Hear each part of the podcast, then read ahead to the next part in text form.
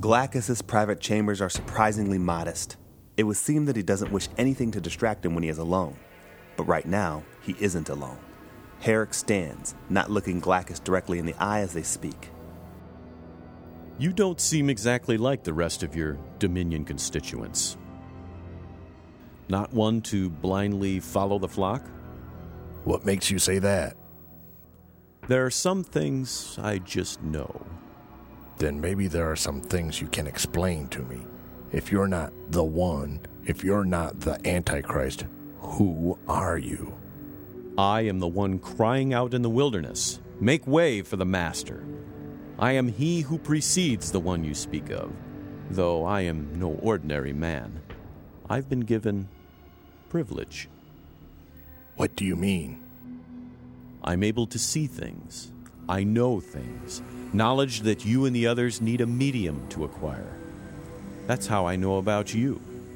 I know everything about you, William Bryce, and I'd like to make you my first in command.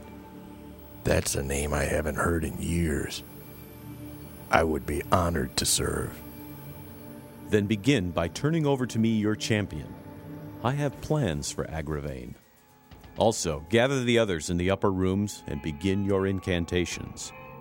We should be expecting the opposition soon. Here? Where else? But I thought. Leave the thinking to me. Trust me, they will be here, and we'll be ready to roll out the red carpet. The door to the room opens on its own before Sasha has a chance to knock.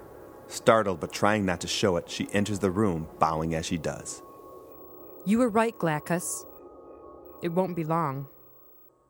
When I do something, I like to do it right the first time. So, to ensure that every variable is completely covered, I'm going to need every operative in the state to be on full alert, just in case they do something unexpected. I want to have every area in this state covered with operatives ready to respond at my command. Sasha, you will coordinate this. Me?